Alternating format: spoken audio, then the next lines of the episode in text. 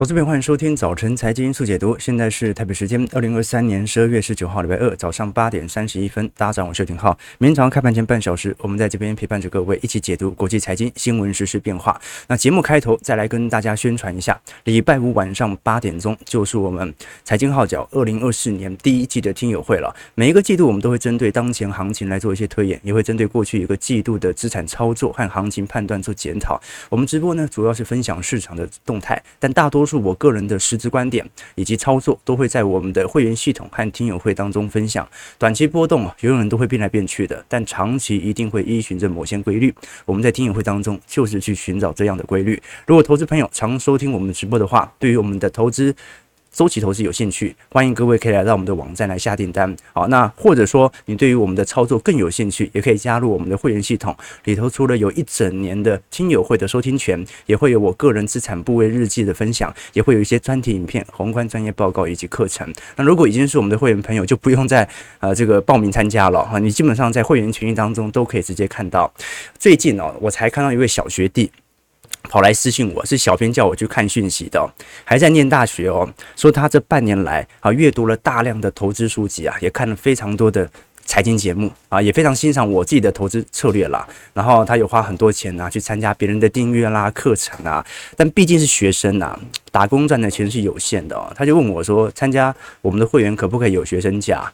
我是这样跟他说了，就是有学生价当然没问题啊。但是呃，既然你还在念大学，那收入应该就不算太高，其实就没有必要花这么大的开销在单一的投资领域，除非你的本业就是投资，好，要不然这个阶段哦，应该是要去投资那些未来几几年具有爆发性成长的自身领域哦。他说比特币吗？我说不是这个意思啊，意思是你的专业能力。好，就说你也要有足够的本金，才能够在显著的复利效果当中，能够显著的拉开。我们的景气投资、周期投资哦，年化报酬你最最高最高，我自己算过嘛，最高最高就是十五个 percent 到十八 percent 左右。它没办法有那种像你收入薪资可以翻个五倍、十倍那种，呃，比如说脱离体制啦，或者创业能够带来的收入。所以你能不能在一夜之间啊，跟原本的同学拉开距离哦？看的是你愿意投入多少的心力在自己身上，所以我反而建议大家啊，或者说比较年轻的投资朋友，本业收入不多，应该是优先提升自己的本业收入，好，再来考虑呃长期投资的问题。当然，你还是可以常收听我们节目啊，好，这个是给大家的一些想法。我们过去跟投资朋友分享过，你会发现哦，现在小孩子哦，烦恼其实跟大人真的差不多。我们过去跟投资朋友提过，呃，财商教育哦是。台湾在教育当中其实蛮缺乏的一件事情的。你看，孩子在刚出生的时候，很多父母会在孩子身上看到无数的可能性，所以呢，会给他报名什么才艺班啦，学钢琴啦，学吹喇叭啦，啊，学直排轮啊，期待孩子能够成大事。你当然有钱，这些都 OK 嘛，他本来就应该接触更多，但是你不应该这个时候给他一个过高的想象和期待。为什么呢？因为我们本来就有那样的缺点，凭什么要求孩子要事事完美呢？我们没有出国留学，但是要求孩子一定要上顶大。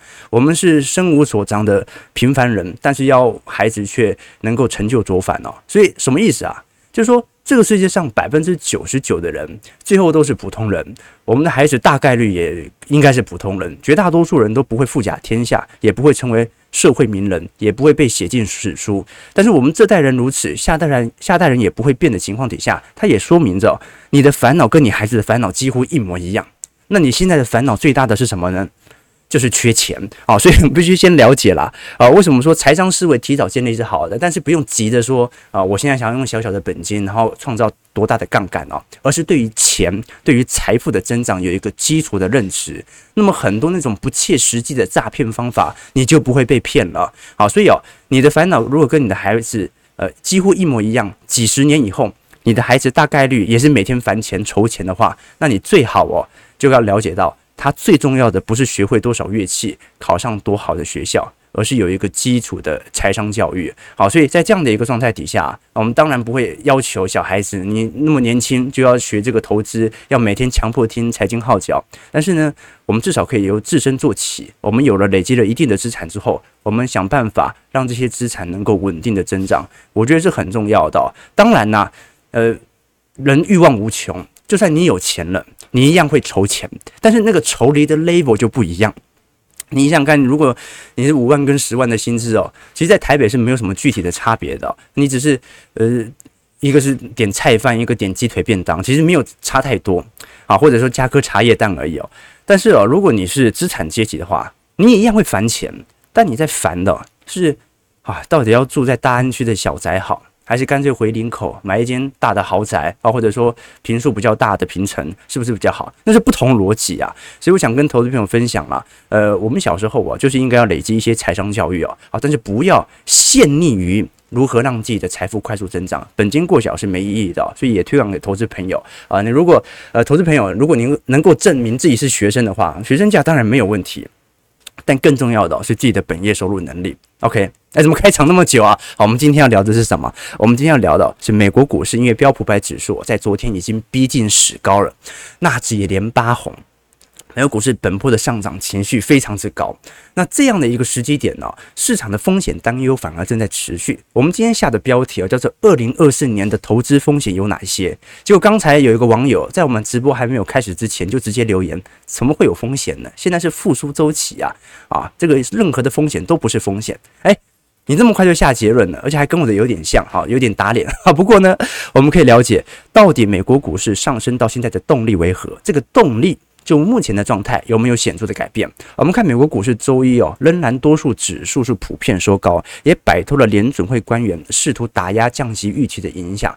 我们从标普百指数在整个二零二二年，当时是三月十六号开启了整条升息循环以后，联邦基准利率啊到现在升了五百二十五个基点。然而股票市场早就已经超越当时在三月十六号的高点，而且还多了接近 有三个 percent 左右。换句话说，美国股市。本轮由升息所造成的股票资产的回跌已经完全被收复。昨天标普五百指数距离在整个二零二二年元月份的历史高点哦，只差一点二 percent 哦，差不多就是一天的波动。所以呢，在未来几天呢，你不小心哦，不一定它就一路这样攀高，但不小心看到标普五百指数创下历史新高是很正常的事情哦，因为只差一点二 percent 了。那我们反而可以具体留意的几个方向哦，第一个呢是现在。不只是股票市场在显著的上涨过程当中，债券市场的上涨幅度，我们从 TLT 美国最终二十年期公债的 ETF，从低点以来上涨幅度也高达两成了，进入到牛市氛围，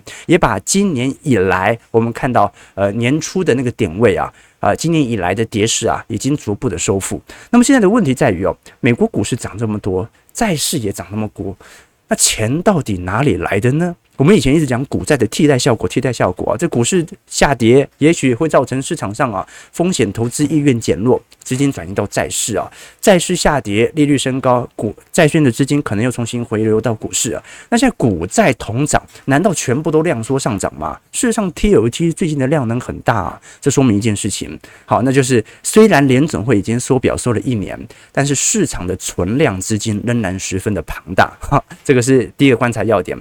第二个观察要点呢，是货币型基金的资产的规模是否有因此而减少？是不是有很多人把他的货币型基金给解掉了，重新回流到股票和债券市场当中？我们从最近各大投行针对整个标普百指数的目标价啊，都开始陆续进行显著的调高。高盛哦，甚至把标普百指数目标价本来在今年九月份是提高到五千点哦，最近提高到五千一百点了。好，这个乐观情绪随着十二月份的上涨啊，持续的调高。我们看到像是奥本海默。高盛、德意志银行、美银基本上都是高于五千点左右的位阶。那么相对比较悲观的，基本上只剩下 JP Morgan 了啊。JP Morgan 现在针对明年的利率预期哦，预估会来到七个 percent。也就是认为，呃，他认为联总会的升息政策完全没有结束，明年上半年可能就会有通膨再起的风险，导致联总会必须要被迫进行高强度升息，而高强度升息它可能引来的政治判断错误，形成景气面的金融系统性风险。好，所以啊，我们就来观察一下啊，这个市场对于明年的看法，虽然是看起来越来越多了。好，但是也是蛮分歧的，对吧？我们从美国股市七大科技巨头来做观察，会发现今年回报率哦，平均来看是百分之七十五啊。标普百指数今年涨幅也不过就两成三。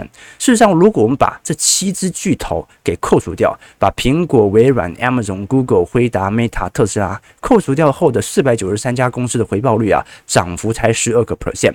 好，所以哦，我们必须承认，就算我们说美国股市现在有泡沫，你也顶多说美国股市的科技股有一点泡沫的成分存在啊。毕竟涨幅真的有点太离谱了。我们看，如果把这七只科技股的市值加总啊，是比日本加法国加上证加英国股市。它的全值都还要来得大，你就可以了解哦，什么叫做富可敌国了。那当然啦，我们最重要留意的方向是哦，想要能够进行这些股票资产显著的推升效果，它就取决于货币型基金市场的资金不能再流入了，要不然整个二零二三年哦，真的有大量的资金流入到这一块资产当中。所以呢，呃，资金就一套嘛，呃，毕竟联准会还在缩表，所以呢，如果股市要继续往上推升，必定要有资产显著的流动迹象。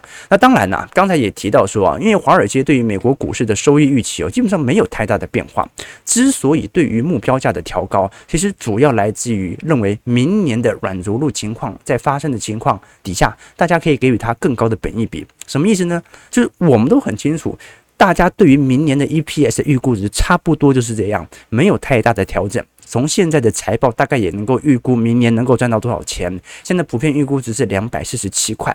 那为什么我不认为你会赚更多钱？我还是把你的目标价做进一步的调高呢？因为我认为明年会软着陆。所以市场的情绪不会太差，我觉得市场可以给予更高的本益比，让市场能够维持在更加乐观的情绪，这个是本轮股价上涨的原因。那小摩正是因为看到这点，才认为现在的上涨其实并不是单纯由基本面推动，而只是情绪性的放大，只是市场意识到明年的景气未接可能没有想象中来得差，但是市场却忽略了通膨再起的风险存在。那有些投资朋友好奇啊。我们从 EPS 来看，的确，它有一个比较显著的上行的推升通道啊。从今年下半年开始就已经逐步形成，明年的 EPS 是一定超越今年的。可是明年，昨天我们也预估吗？明年的消费的衰退时间线哦，最惨最惨的季度大概就是今在今年的二季度到三季度左右。那二季应该明年的二季度到三季度。那如果明年二季度三季度最差，那股票价格难道不会领先反应，再度的下挫吗？诶。这个时候我们就要做一些回撤了。我们看到具体这张图表啊，是在衡量市场上从一九三零年代到二零一九年未经过调整的美国的名义 GDP，我们讲的名目 GDP 的变化和标普百指数，也就是股市和 GDP 之间的年化回报的相关性哦。如果我们把它来进行同整，你会发现哦。几乎没有任何的联动，它的相关性呢，大概就零点一一而已哦。如果是滚动十年报酬啊，相关性只有零点零四，也就是说，美国 GDP 的涨跌幅跟标普百指数之间呢，几乎没有任何明显的相关性。即便你把时间提前或延后，都没有具体的相关。这说明什么事情呢？GDP 是一个高度的落后指标啊，这个很好理解了，因为啊，我们。从整个生产周期角度来看哦，生产者永远都是比消费者更加敏感的。只有生产者预估到未来生产有利可图，未来价格售价有可能提高，我才会提前扩大自己的产能。那相反的，我认为未来的消费会越来越疲惫的话，我才会提前帮助自己能够尽可能的去去化产能。而现在大家的产能都已经逐步回归，库存也消耗的差不多，对于明年有一个比较乐观的前景。它基本上也就说明着我们现在所看到的消费衰退很有。有可能是过去今年上半年这些科技股啊提前进行资本准结预估的那个衰退啊，什么意思啊？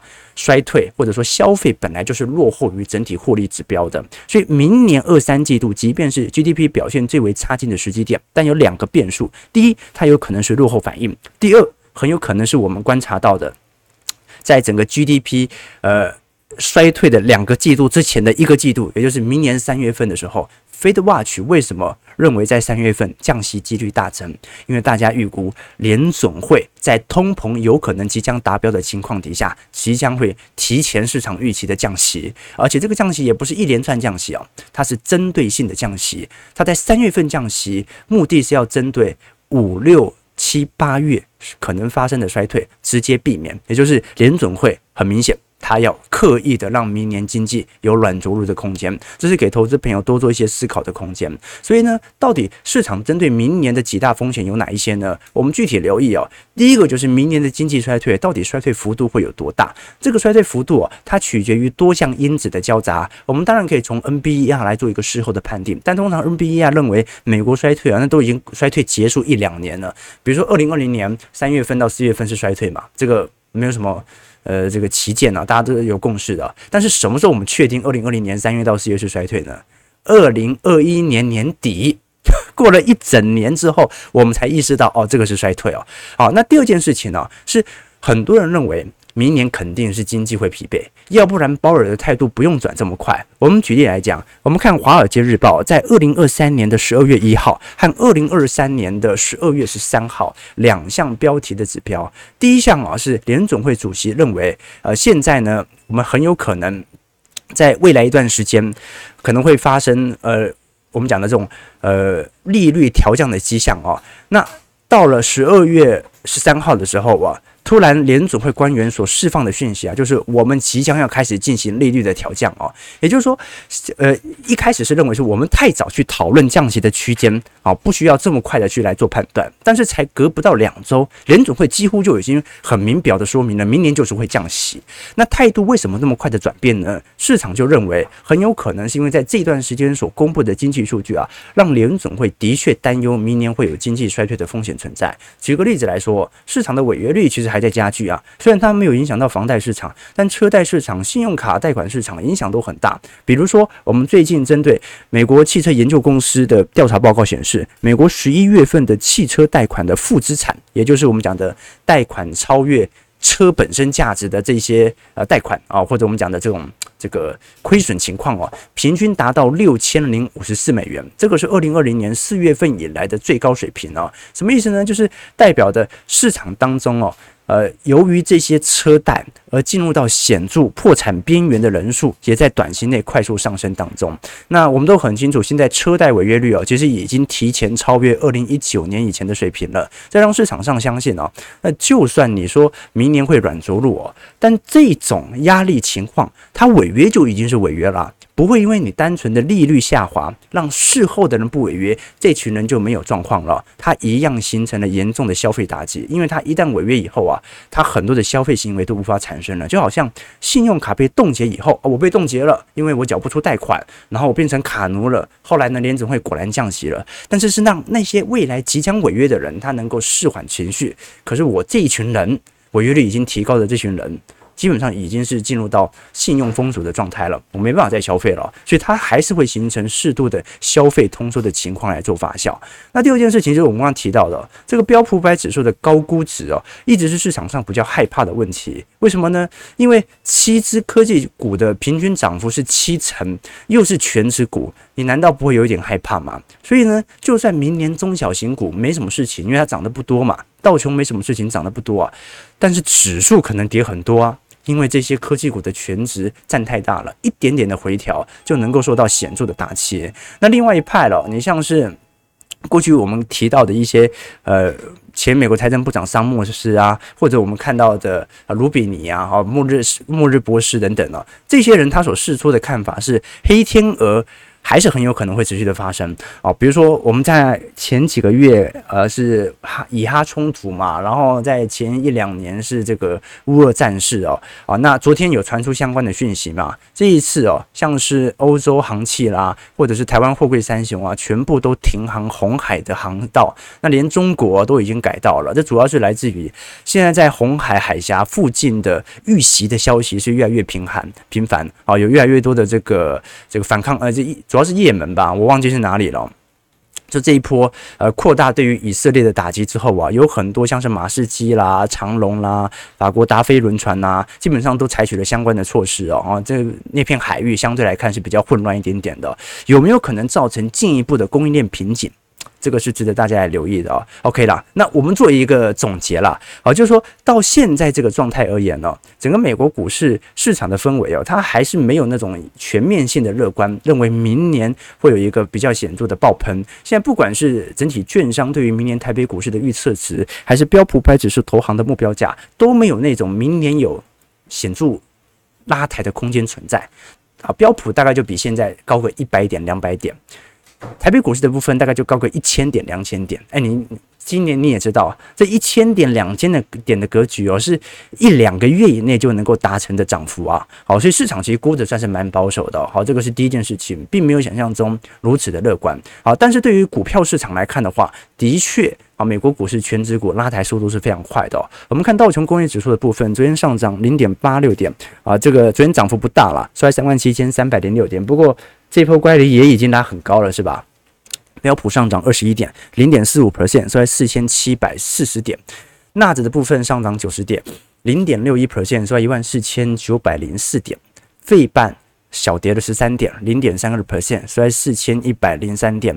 的确，现在通膨率在下滑，利率也有一个预期性的下滑措施，这对于股市来看是一个有利的背景哦。好，但不得承认哦，这一波乖离不管怎么看都拉得很高。啊，就算它跌下来，你也不用太意外，因为涨多了，自然而然会适度的进行到均值修正嘛。啊，但是也可以了解我们周期投资的策略逻辑哦，就是不去预设是什么原因导致股价的回跌，我们只看景气周期和乖离现象这一套投资策略哦。你本来就很难确定什么时候会派上用场，有可能是因为乌俄战事又持续的恶化，以哈冲突的持续哦，也有可能是一个自然的景气状态，甚至就是一个涨多自然的回档哦。但是周期投资的用意哦，就是借由指标来判定目前基期的高低位阶，但是本身不去预判是什么原因导致基期的高或低，我们就把它理解成一个自然的周期现象。所以呢，很多事情都是这样子哦，你很难确定什么时候会派上用场哦。你不要觉得股市。这样涨哦，永远就跌不下来了。它一样会有跌下来的时间，就好像景气衰退总有一天会发生。好，只是我们预估不是现在而已嘛。好，但是它一样是一个长短尺度的问题啊。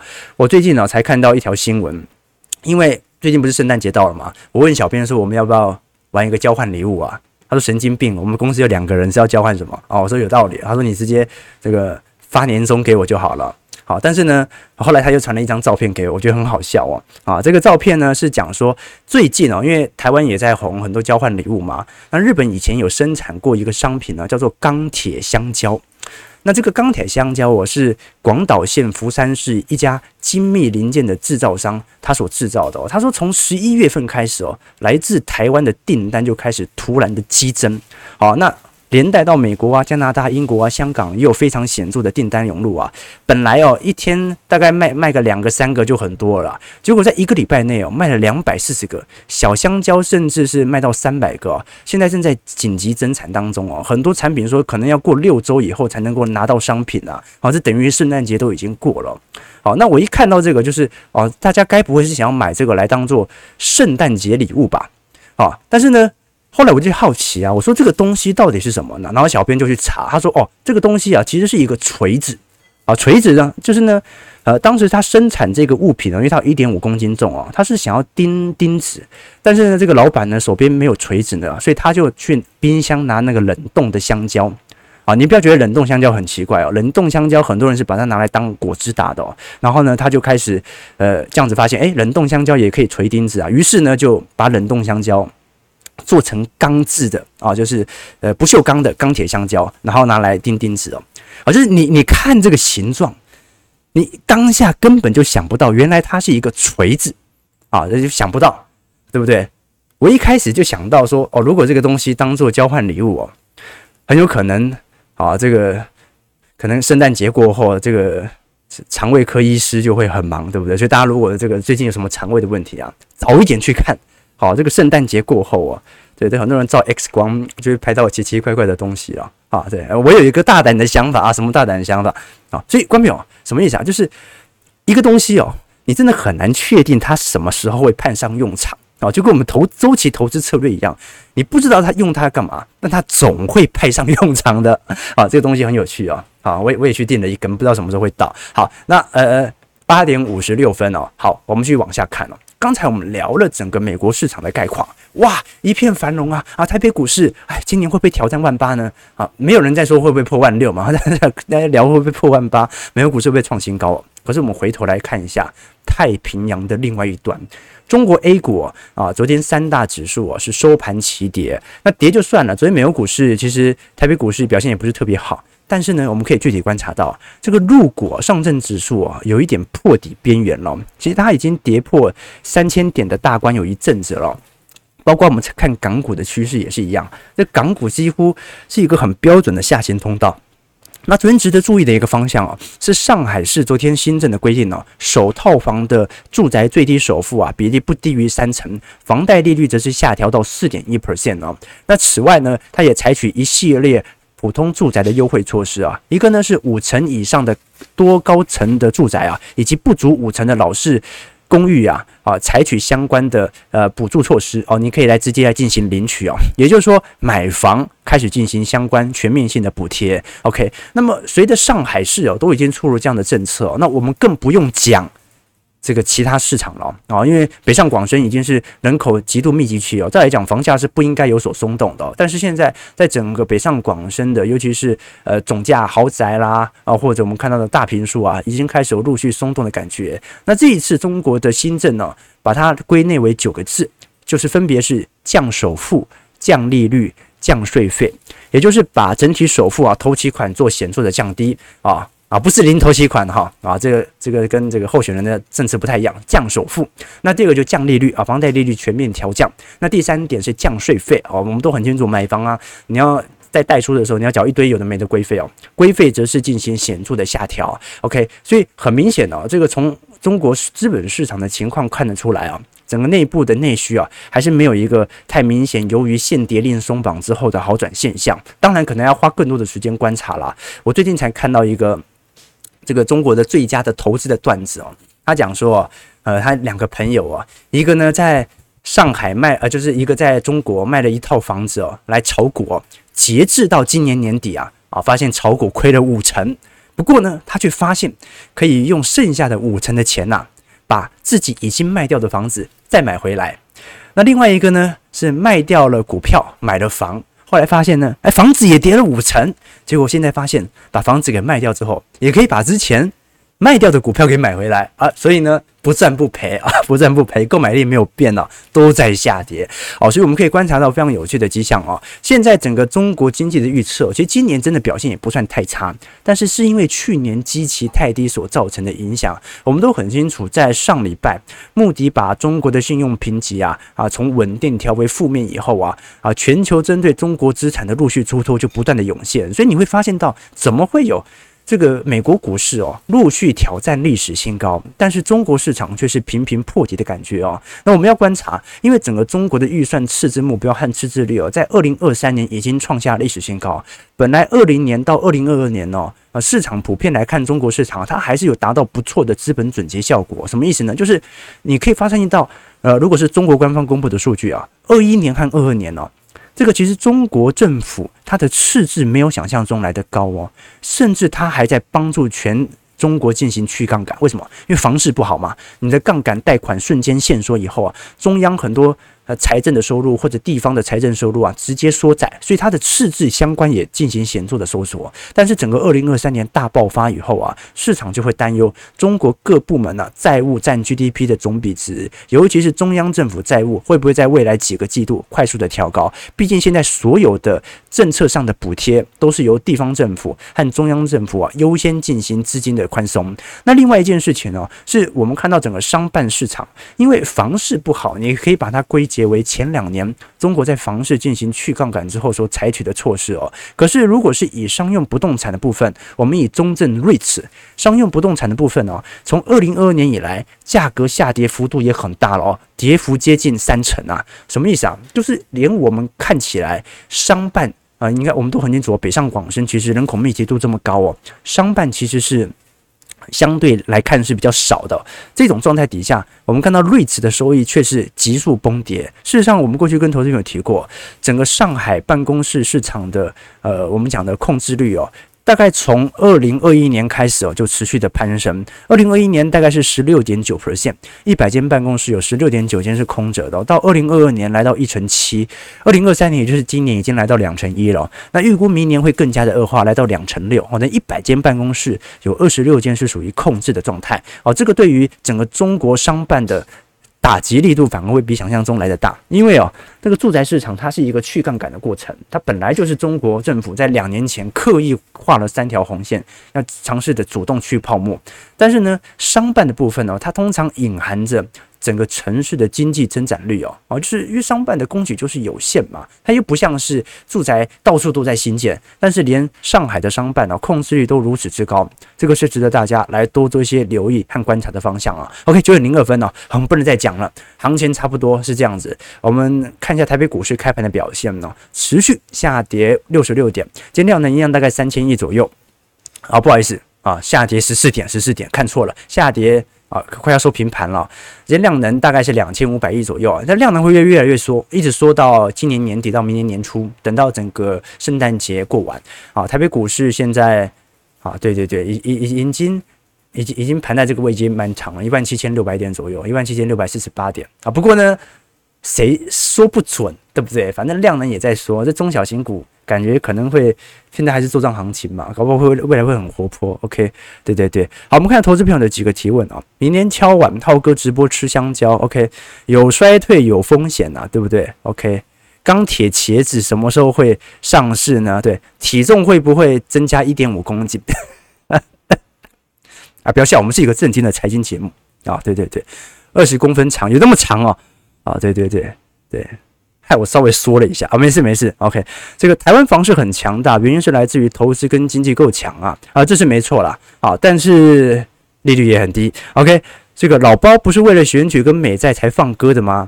那这个很难很难判定。老老包其实是共和党籍的，大家去看一下维基百科啊。这个房市会修正，但是要崩实在是太难了啦，OK。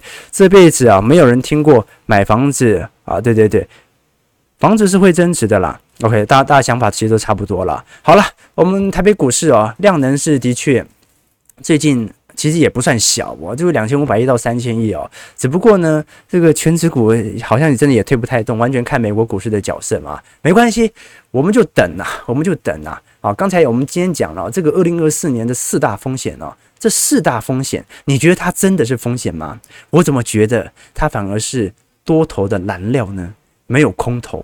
多头的燃料去哪里找呢？提问投资朋友观察一些想法了。如果喜欢我们节目，记得帮我们订阅、按赞、加分享。我们就明天早上八点半，早晨财经速解读再相见。祝各位投资朋友开盘顺利，操盘愉快。